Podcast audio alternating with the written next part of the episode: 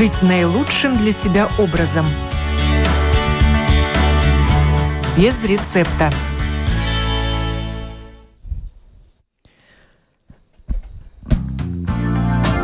Доброе утро, уважаемые радиослушатели. В эфире программа о здоровом образе жизни без рецепта. Я ее автор и ведущая Оксана Донич. Тему для сегодняшней программы я выбрала следующую. Иван-чай, выручай. Будем говорить об особенностях сбора, заготовки и употребления кипрея – я нашла энтузиастов, которые этим занимаются и готовы поделиться своими наработками и рецептами ферментации этого растения.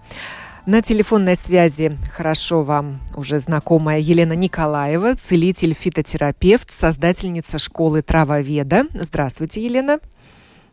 Доброе утро. А также Анна Лизарская, фельдшер. Здравствуйте, Анна. Здравствуйте. И Валерьян Иванов, по профессии журналист, себя называет энтузиастом здорового образа жизни по неволе. Приветствую вас, Валерьян. Здравствуйте. Подходит к концу время сбора Иван-чая. Как наша погода способствовала или наоборот э, воспрепятствовала урожаю этого растения, которое с удовольствием собирают те, кто его знает и любит. Елена. Урожай иван-чая в этом году а, шикарный. Он цветет очень обильно.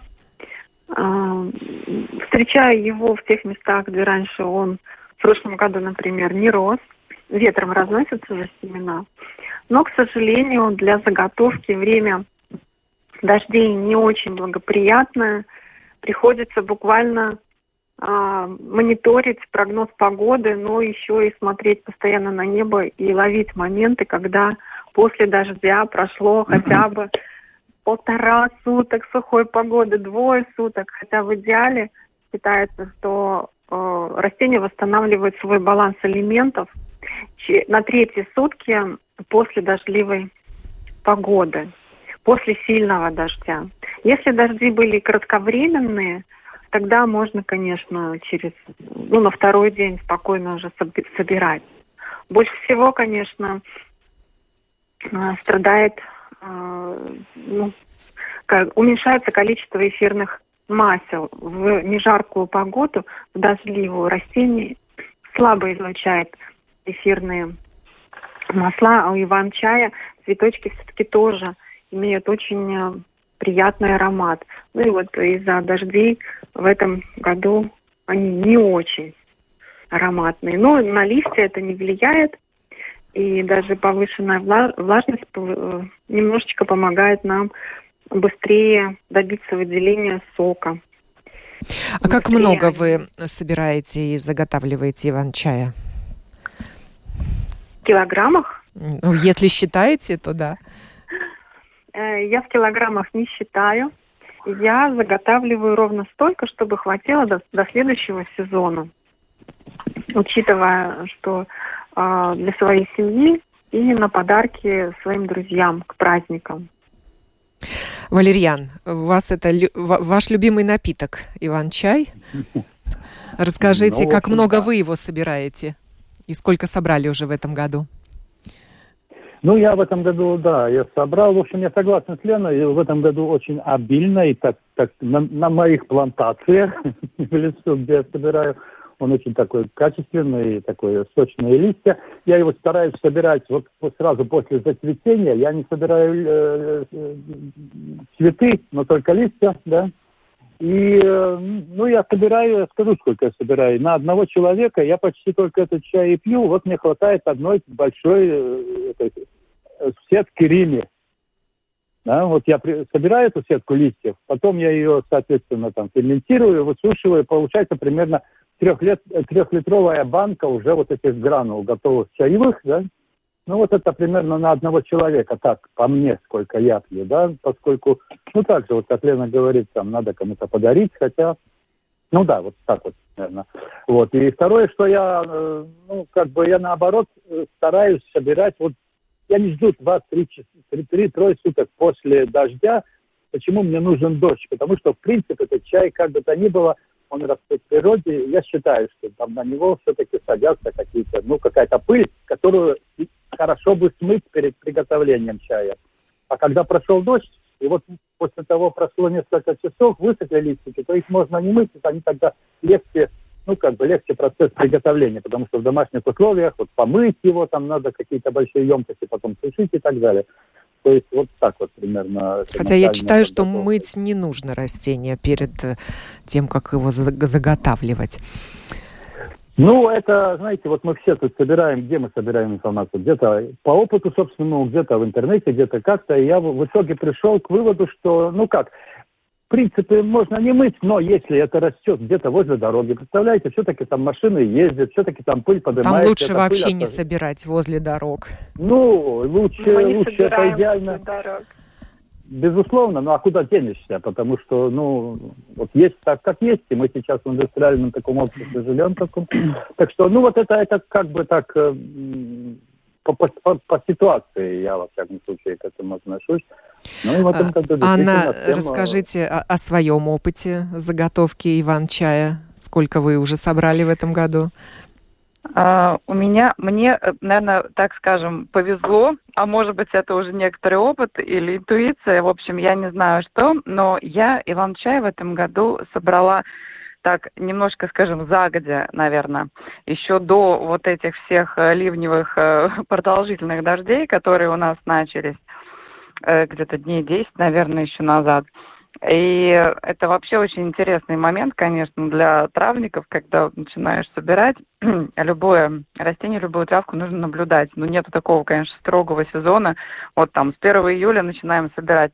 То есть это действительно вот э, приметишь где-то растение, ну, например, вблизи от дома, и вот смотришь, значит, когда оно начнет цвести. Ну, соответственно, за городом э, это будет еще чуть попозже, там, ну, например, дней может быть, даже на 5, да, потому что за городом всегда попрохладнее. Вот, и я в этом году собрала, э, была шикарная погода, он только-только начал цвести, ну, на цветочки, может быть, у меня было меньше в этом году, хотя, конечно, они тоже были, но листья зато были настолько свежие, шикарные, прям вот сочные, ароматные. А, мне кажется, в прошлом году, когда было засушливое лето, так хорошо он не получился, потому что они были все-таки уже такие измученные этим солнцем, значит, сколько у меня получилось? Но э, опыт у меня в сборах тоже, я не скажу, что прям многолетний. Э, я три года травами занимаюсь, но э, я примерно посчитала, что из моих собранных листиков, которых было 5 килограмм, э, получилось у меня полтора килограмма гранулированного ферментированного чая. Вот такие вот замеры. И я предполагаю, что этого мне, ну, в общем-то, с лихвой хватит на год, на мою семью, ну, и вот, как тоже сказали, там, подарочки, да, и так далее. А, да. Э, Елена, уже закончился сбор Иван-чая или еще в отдельных местах можно его пособирать? Можно Сезон найти, продолжается? Да. да. Да, мы ориентируемся на состояние растения если оно еще цветет э, и не, начи, не начали образовываться семена, у иван-чая на цветоносе очень много цветочков. Нижние уже цвели, и там уже происходит формирование семян. Они превращаются такие ну, волосистые, длинные очень семена у него. А наверху еще продолжается цветение. Так вот, если еще не формируются семена, они не превратились в такие беленькие, оволосненные, ну, как бы такие ниточки, да, тогда еще можно собирать. И там, где тенистое место, ну, по крайней мере, не целый день светит солнце, там, где пониже место, где более увлажненное, там еще он продолжает свести. Продолжает. Или в какой-то заросли густой, где рядом растут растения другие, которые его притеняют. То есть мы ориентируемся на его состояние. А цветочки тоже собирают или нет? Или нам нужны только листики? А цветочки, конечно, тоже собирают. А листик, листики обязательно нужно ферментировать перед употреблением. Так, таком случае они подходят всем людям и могут употребляться в неограниченном количестве после ферментации. Так, сейчас мы поговорим, а, да, о способах ферментации. Да. А вот цветочки не нужно ферментировать. Его, их просто собираете э, вместе, ну, вот э, секатором срезаете верхушечку с, с цветочками, высушиваете. После этого цветочки обмолачиваете. Вот эти стрелочки я перемалываю на кофемолке, чтобы они стали мелкими и очень хорошо заваривались э, в чае. А цветочки использую для украшения травяных сборов. Они придают очень ну, такой красивый декоративный вид. Сразу хочется такой чай пить, заварить, наслаждаться. А вот эти стрелочки перемолотые просто для э, витаминов завариваю в чай. Если кто-то не знает, как выглядит это растение, которое относится к роду кипрейных, то достаточно ввести в интернете Иван-чай, и вы увидите это растение и скажете, да, конечно, я его видел. Все мы его видели. Только, наверное, ну, не знали, как оно называется. А можно ли с чем-то спутать это растение? Похоже ли оно на какие-то другие? Елена. А, есть несколько видов кипрея а, кипрей узколистный, который мы и заготавливаем и превращаем в чай, называют иван-чаем. Другие э, виды иван-чая, другие виды кипрея выглядят иначе.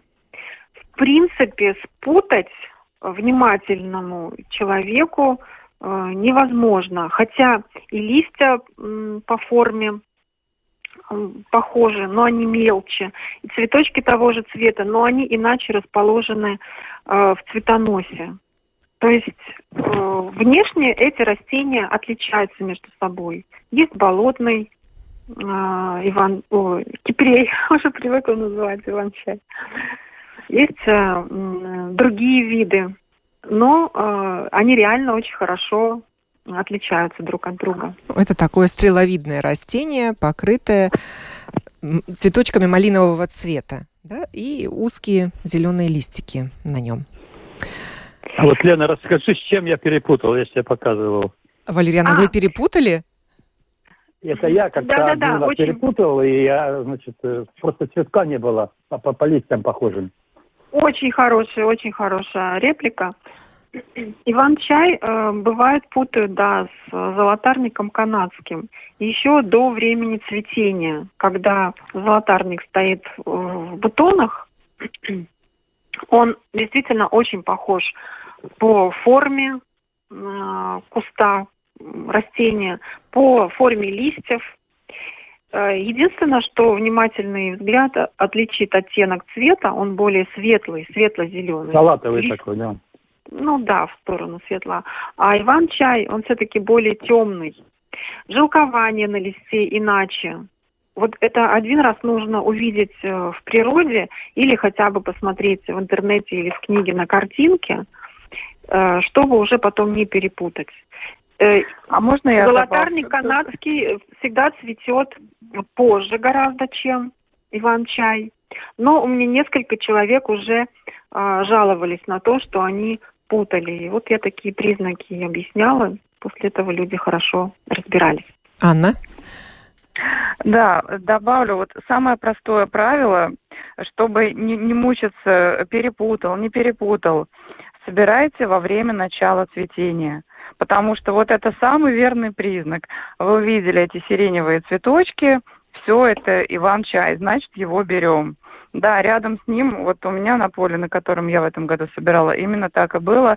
А, росло вот это растение, которое, сложное название, Лена сказала, да, оно цветет э, Золотарник. желтоватыми, да, а, желтоватыми цветочками, но и гораздо позже. Поэтому, если вы увидели фиолетовые цветки, значит, это Иван-чай. И берем его смело.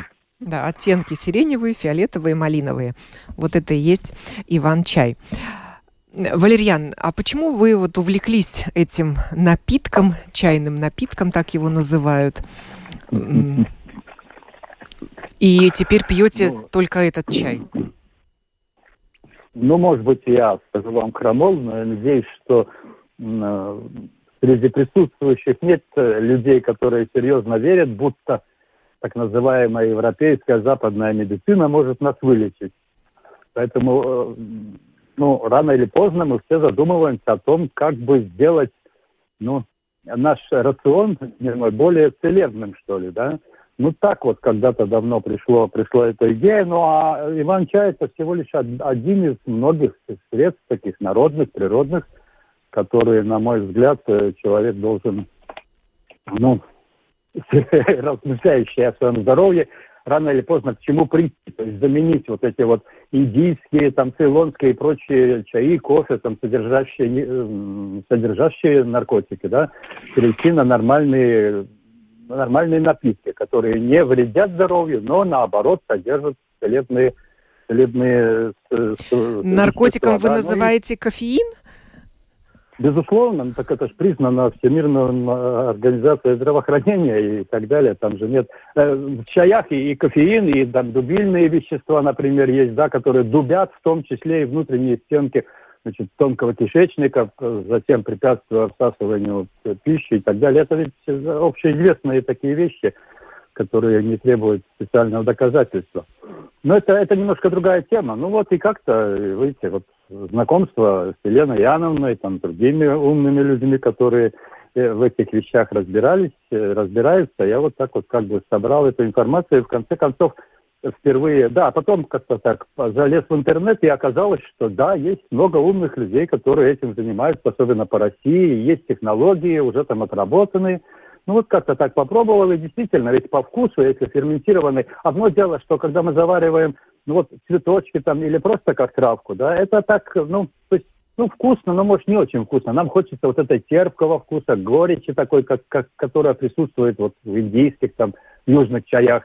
Э, в травках этого нету. А если этот иван-чай проферментировать правильно, то он по вкусу ничуть не отличается, может быть даже вкуснее. То есть там есть и горечь, и кислинка, и все эти вкусовые качества. Но, во всяком случае, я так ощущаю, мне совершенно ну вот уже, может, лет 10 или около того я практически других чаев не употребляю, потому что нет необходимости. Этот чай удовлетворяет всем вкусовым качествам, а кроме того, вот то, что в нем нет, нет, нет вредных веществ, а есть э, большое количество положительных э, как бы элементов, ну, о которых я, конечно, не буду говорить, есть специалисты, Лена пусть расскажет, но э, это можно найти в любом, также, вот, в любом, в любом материале, которым теперь уже полный интернет, где специалисты разбирают, какие там вещества есть. И я, я как-то так, то есть я его употребляю не, не в качестве лекарства, хотя препод, преподносится во многих публикациях, что это лекарство.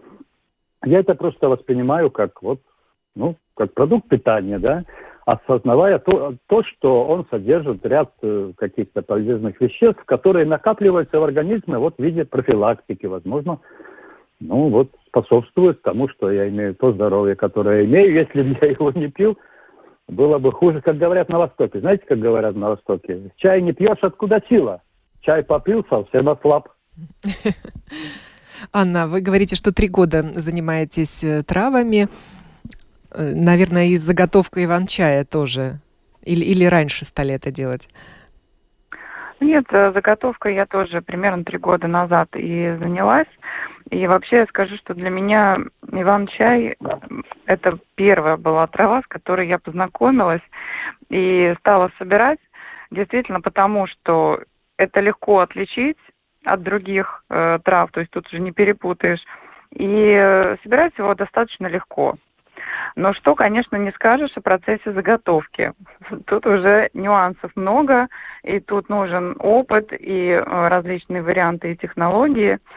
Но вообще-то, почему я начала употреблять иван-чай? Э, да, в первую очередь мне понравились вкусовые качества. Э, раньше я вообще достаточно, скажу, редко пила чаи, потому что мне не очень нравились черные крепкие чаи, а зеленые, которые, собственно, те же черные, но только не проферментированные, да, как считается, они, э, ну, не удовлетворяли совершенно мои вкусовые качества. И как-то я больше пила либо какие-то совсем травяные, либо кофе. И попробовав отферментированный иван-чай, я просто была удивлена, что э, ну, настолько богатый, хороший вкус, и вот оно здесь рядом с нами растет, как же так мы можем им вообще не воспользоваться? И только позже, конечно, я узнала, что э, это растение очень богато. Оно содержит очень много микроэлементов. Это очень сильный антиоксидант. Там витамин С есть. И, в общем-то, конечно, еще оно обладает э, лечебными качествами. Притом мне очень понравился его эффект, и это тоже описывается во многих источниках, о том, что, э, что интересно, чай гармонизирует состояние человека, то есть э, нету такого, что он чрезмерно бодрит и э, какую-то активность, да, потом человек проявляет, как, например, от кофе, да, у некоторых даже там сердце стучит, давление поднимается, то есть тут совершенно такого нету. И э, при этом, опять же, этот чай можно и на ночь выпить, а, потому что он не будет так сильно бодрить. И утром можно выпить. От него не будет состояния такого какого-то, может быть, а, совсем успокоительного и расслабляющего, как многие травы дают. А он именно вот э, действительно какой-то уникальный напиток, который гармонизирует состояние человека. То есть то, что человеку надо, то он и даст. Ну, конечно, э, я полагаю, что крепость его тоже влияет, да, если а, покрепче Э, чаек будет, ну, тогда, в общем-то, бодрость э, прибавится. Но в любом случае, да, положительный э, эффект на настроение, на состояние однозначно есть. И еще, мне кажется, очень важный момент то, что этот чай э, нельзя, э, как бы скажем, ну, переборщить, да, в своем рационе, потому что что тоже очень надо осторожно с остальными травмами, их нужно либо менять, э, либо некоторые вообще в определенные периоды нельзя пить. Ну, иван-чай можно пить э, круглый год, и я думаю, что вот Лена тоже подтвердит, что практически в неограниченных количествах все, что нужно, организм себе возьмет, все полезное. Да, Елена, Действительно ли это так, что даже люди там, с пониженным давлением или повышенным давлением могут без опаски пить этот чай, поскольку он приведет, нормализует это давление, приведет его в норму? Все верно сказали собеседники. Э, содержит очень много важных, жизненно важных микроэлементов. Железо, медь, магний, калий, кальций, натрий, марганец. Э, высокое количество витамина С. После ферментации в иван-чае возрастает белковое число. И благодаря этому именно он э, обладает высоким противовоспалительным действием, и он дает то, что мы воспринимаем как прилив сил и стабильности. Он дает очень качественное питание клеткам организма. Пить его можно, да, в неограниченном количестве, э, в люб- человеку в любом возрасте, и деткам тоже, и в пожилом возрасте. А, и то, что человеку требуется, то Иван-чай а, и сотворит состоянием этого человека. При условии, конечно, если э, проведена правильно ферментация и сушка тоже проведена при температуре правильной. Ну вот давайте об этой условие. ферментации и поговорим. Есть немало рецептов, как это делать. Вот мои уважаемые собеседники, как это делаете вы? Валерьян, расскажите, как вы ферментируете иван-чай? Ну, я пришел опытным путем, конечно. То есть э, я сначала прочитал большое количество советов от э, чаеводов и, и чаеведов в интернете, и там выяснилось, что предлагаются очень разнообразные весьма методы, но самый главный из которых это, вообще-то говоря, промышленный способ – там есть, кстати, и видеоролики, где показано там какие-то такие вроде, вроде жирнов, только металлические какие-то диски вращаются, и между ними ну, мнутся вот эти вот листики. То есть важно, э, фермент, для, то есть процесс ферментации предполагает измятие этих листов, чтобы получить сок. Да? И дальше, чтобы вот в этом соку какое-то время эти листики брод... ну, как бы бродили, брожение происходило, там э, химическая реакция. И вот чтобы добиться этого сока и химической реакции, эти листики надо как-то помять, поломать. А как ты их поломаешь, если они такие вот мягкие и в то же время жесткие? И для этого вот есть специально изобретены машины, которыми также мнут и там цилонские и всякие прочие чаи, когда вот между железными такими дисками, ну вот ее разминает этот листик. Но эта машина, значит, недоступна в быту, как бы, да, они такие промышленные. И как тогда делать? Ну и тогда я пару раз я попытался сделать по такому методу, очень остроумный метод, что берем этот, эм, эту, ну, как бы, собираем листики, целлофановый пакет, плотно, значит, зажимаем его так, значит, перевязываем и пихаем в морозилку. И когда замораживается этот листик, то мы знаем по физике, да, что вода расширяется, значит, лопается каждая клеточка как бы в, этой, в этом листике, да, вот. А потом, оттаивая, можно его еще руками мять, ну и таким образом разломать, да. Но это, скажу честно, руки мерзнут, неприятно, еще как-то.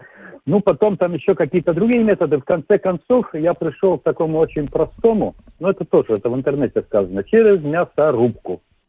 Да? Причем я так физическую нагрузку даю себе ручной мясорубкой. Вот этот мешочек я в течение двух часов промалываю, как, как фарш мясной. Да? И получается вот такой зеленый такой фарш, да, травяной, он, в общем-то, ну да, вот такой вот он и есть. Попробуйте его, просто надо промолоть эти листики э, в мясорубке. После чего, ну, я их складываю, там, кастрюля у меня есть такая, и оставляю примерно на сутки вот эту вот промолотую массу, значит, э, ну, вот как бы бродить. И она там даже вот немножко теплая, эта кастрюлька на следующий день бывает, да, потому что там идут эти химические процессы. Если они идут, значит, ну, то есть если э, есть тепло, и при этом начинает издаваться уже такой характерный запах, приятный очень такой специфический. Да? Ну и вот э, на, на вторые сутки я тогда, ну, тогда по-разному. Если у меня тут, значит, иногда я на, на, на лоджии просто рас, раскладываю один вариант, когда вот ровным слоем раскладываешь вот эту уже измельченную массу, уже пробродившую слегка, и тогда она медленно, там, в течение нескольких суток высыхает как бы в природе. Но если, ну, чаще я это делаю в духовке элементарно. Да, то есть там есть у меня два подноса, вот как раз на эти два подноса все раскладывается, ну и где-то там на 60 градусах вот так вот он мне там греется, ну, ну довольно долго тоже, 8-10, там как когда. Да? И, и, и время от времени опять помешиваем, все становится суше, суше, суше, и в конце концов они чернеют, эти кусочки, да, и превращаются в такой совершенно сухой, ну, гранулы такие, да, и это мой такой самый любимый способ, поскольку это делается как бы и быстро, и, и так как бы вот удобно, вот такая у меня технология. Не знаю, у других может быть какая-то другая. Да, Анна, расскажите о вашем способе заготовки иван-чая.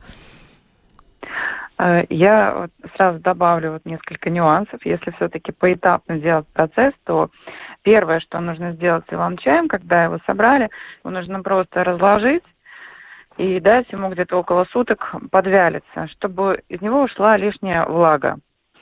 И э, на этом этапе тоже важно будет последить, чтобы он не начал высыхать, этот чай.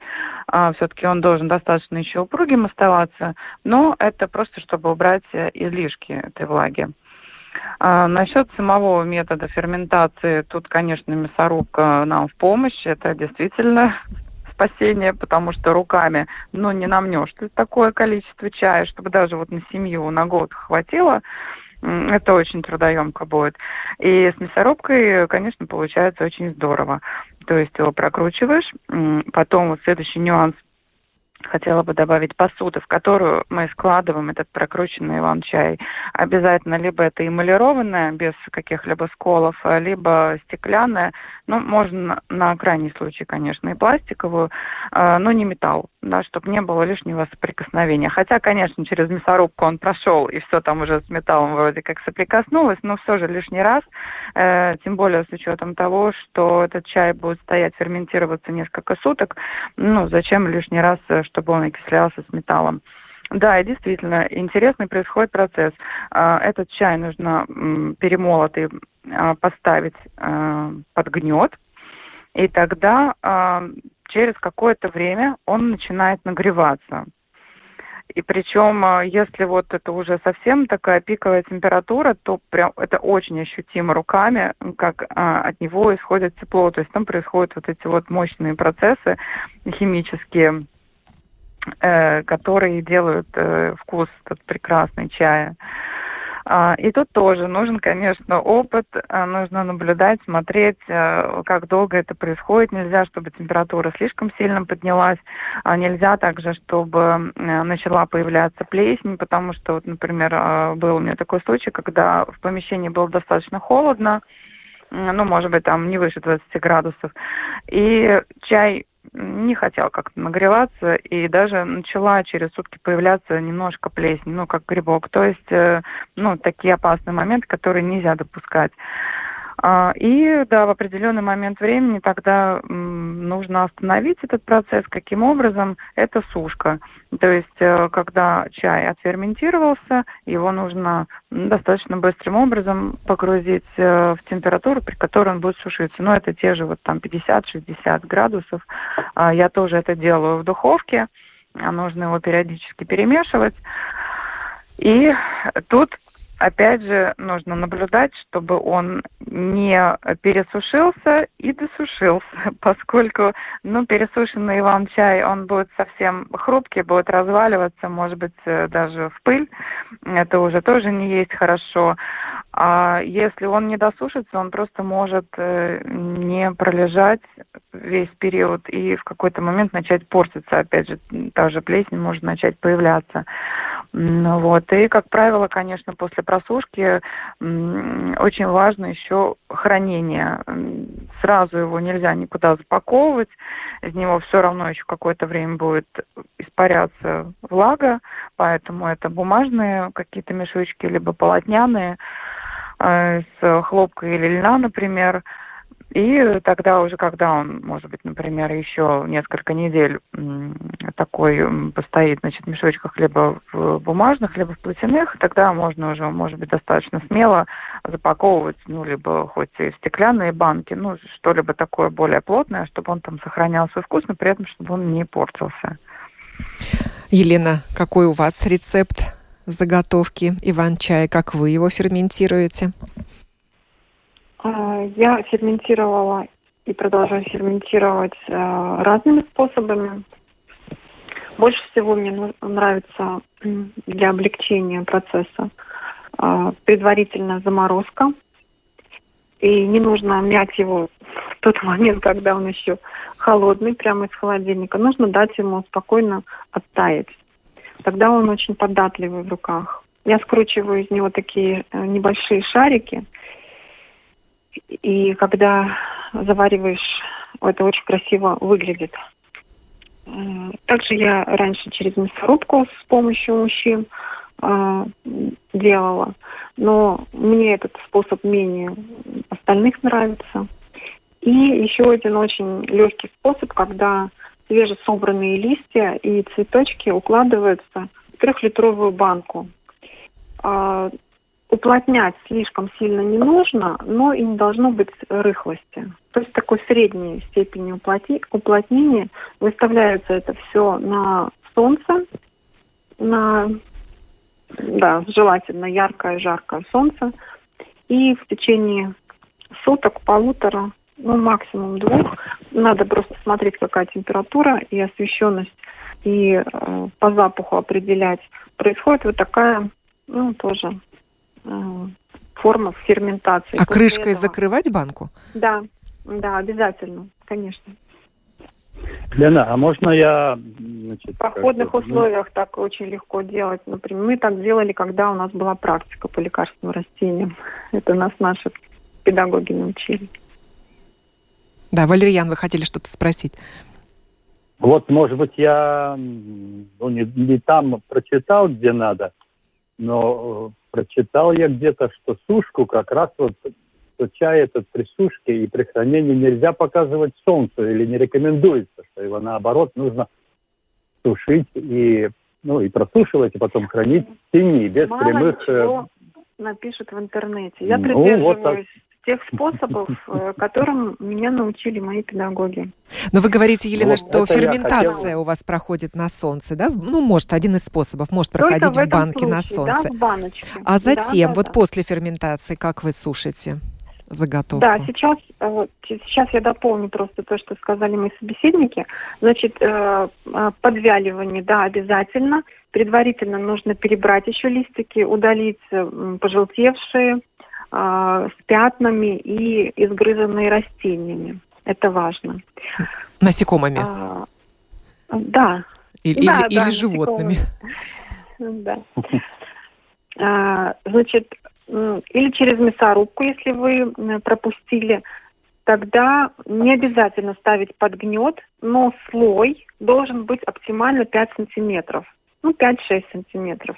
Если будет меньше слой э, в посуде, тогда будет слабое разогревание, слабая ферментация. Если больше, то обязательно нужно ворошить периодически, э, накрыть еще вот тоже очень важный нюанс, накрыть посуду влажным полотенчиком хлопчатобумажным и постоянно следить, э, э, увлажнять его. Полотенце должно быть влажным. Нужно создать э, условия повышенной влажности и повышенной температуры. Перемешивать обязательно несколько раз в сутки. Иначе будет э, в каких-то слоях перегрев, верхние слои будут э, ну, холодными, там не будет проходить достаточная ферментация. Оптимальная температура для ферментации – это минимум 25 градусов и до 30. Если температура ниже, значит нужно э, или духовочку нагреть, подождать, пока она остынет, и вот так несколько раз сделать, или сауна, которая остывает, э, банька, которая остывает, но температура должна быть минимум 25 градусов. Если ее не будет, процесс ферментации не произойдет, и э, как раз вот произойдет то, что плесневые грибки, которые при таких условиях тоже хорошо размножаются, э, повышенная влажность, да, они будут там ну, доминировать. Этот же процесс осуществляют микроорганизмы. Они невидимые для наших глаз, тем не менее, именно они производят этот, э, всю работу. А, и длительность ферментации – она может быть э, малая, средняя и длительная ферментация. Э, при э, маленькой, маленьком сроке ферментации получится у нас на выходе лист такой зеленовато, ну, зеленоватого, хорошо различимого оттенка. При заваривании вкус будет мягкий, аромат нежный кислинки будет незначительная кислинка. А, при средней стадии э, ферментации цвет уже листа будет а, бурый, тем, темно-темно-темно, коричневый, почти черный. При заваривании цвет будет яркий и такой чайный, с красноватым оттенком, с большей кислинкой, с большей э, терпкостью, терпкостью. Жидкостью, дубильных веществ уже будет больше, и эффект его действия будет эм, ну, более таким сильным, более э, тонизирующим в какой-то степени, да, более бодрящим. Ну, при питье чая, да, но он не будет, конечно, действовать возбуждающе. А вот при длительной ферментации, если переферментировать, что называется, да, во-первых, многие э, полезные элементы уже будут, ну, потеряны. Будет происход... постоянно же происходит расщепление, труднорастворимые соединения переходят э, в формы, которые легко экстрагируются при заваривании в чай. Для чего это тоже делается? Но при длительном они уже будут потеряны, и вкус будет э, очень э, кислый, ну, как бы сильно кислый, да, по сравнению с прежними двумя способами. И дубильных веществ тоже будет больше. То есть этот чай уже будет ну, более крепким при заваривании. Цвет его тоже будет темный. Это близкий уже к черному э, листовому кустовому чаю. А сушку где и, вы производите, Елена? В духовке? Да. Тоже? Да сушку или в духовке. А, но тут нужно посвятить этому процессу все свое время и внимание. Нельзя его оставить и уйти в другую комнату и, и там на час э, чем-то заниматься. Нужно находиться в непосредственной близости и следить, э, чтобы выключить духовку. К сожалению, такие маленькие температуры э, духовочки нам не выдают. В дегидраторе э, сушить э, тоже не, получится то, что нам нужно. Там э, устанавливается температура, но э, не совсем, как бы там влажности не будет. А это должна быть медленная сушка. Или в сау... Да, нет. В сауне ферментирую. Да, ну только что вот духовочка получается. Не, не такой-то и простой процесс. Смотрите, на любой стадии можно совершить ошибку, и вкус иван-чая уже будет не тот. Поэтому я советую начинать с небольших партий э, и э, приобретать опыт. Достаточно набрать там небольшое количество, с которым ты можешь самостоятельно справиться. И, и весь этот процесс пройти. Будет очень обидно, если много собрал, не успел переработать, выбросил, или очень-очень много мял, там, морозил, через мясорубку проминал, но не поддержал температуру. И потерял это, потому что стал, э, ну, стало разв... грибки стали развиваться, плесень. Такой чай ни в коем случае уже нельзя высушивать из э, сожаления, чтобы не пропал. Он уже не будет обладать э, лекарственными свойствами, он будет просто обладать уже токсичными свойствами. Это ну, очень важно. Да, и еще вот э, тут я прочитала, что ферментированные листья иван-чая обладают повышенной биологической активностью. Вот, собственно, для этого и происходит ферментация они э, повыш...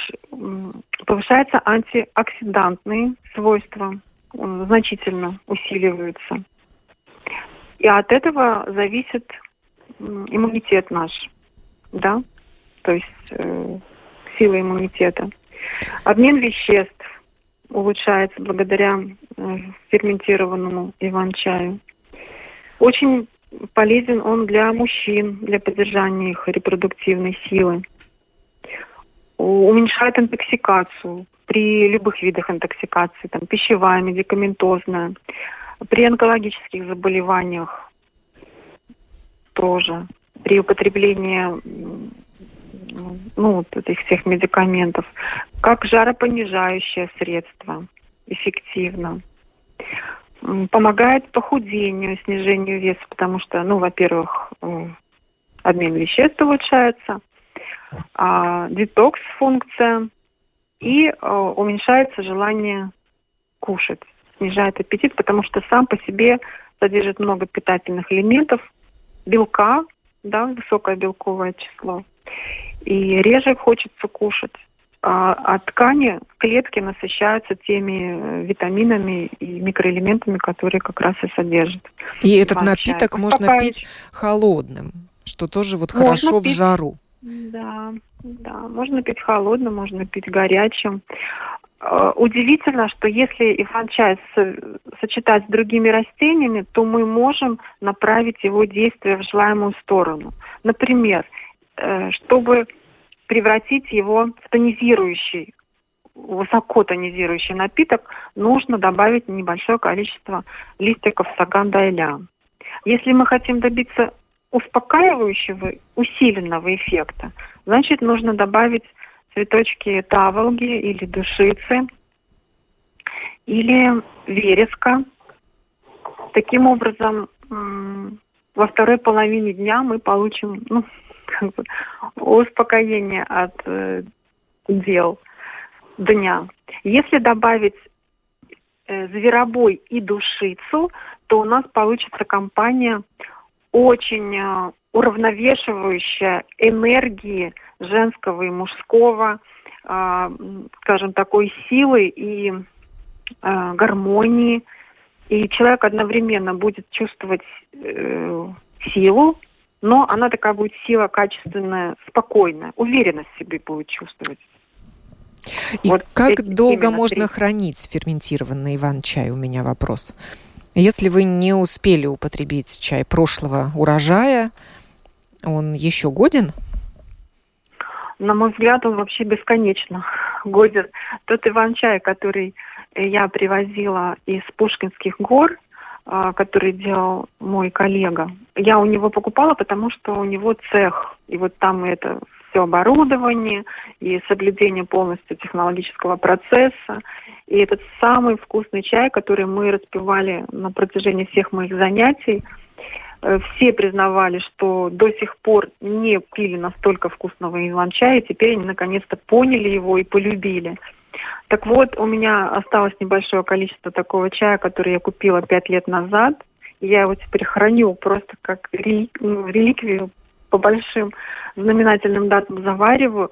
Он становится только э, вкуснее и насыщеннее, как будто вот как выдержанное вино. До этого у меня не было такой практики, такого опыта. Я не знала сама. Я думаю, ну, наверное, как и все травы там хранится там, 2-3 года.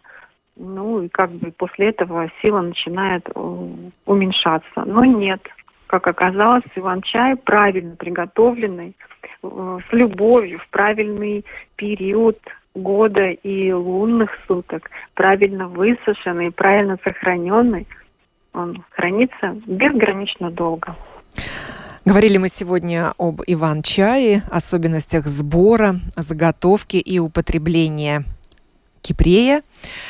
Елена Николаева, целитель-фитотерапевт, создательница школы Трава Веда, Анна Лизарская, фельдшер и Валерьян Иванов, энтузиаст здорового образа жизни, собственно, как и другие мои собеседники, принимали участие в сегодняшней программе, которую подготовила и провела я, Оксана Донич. Будьте здоровы, не болейте. Будьте здоровы.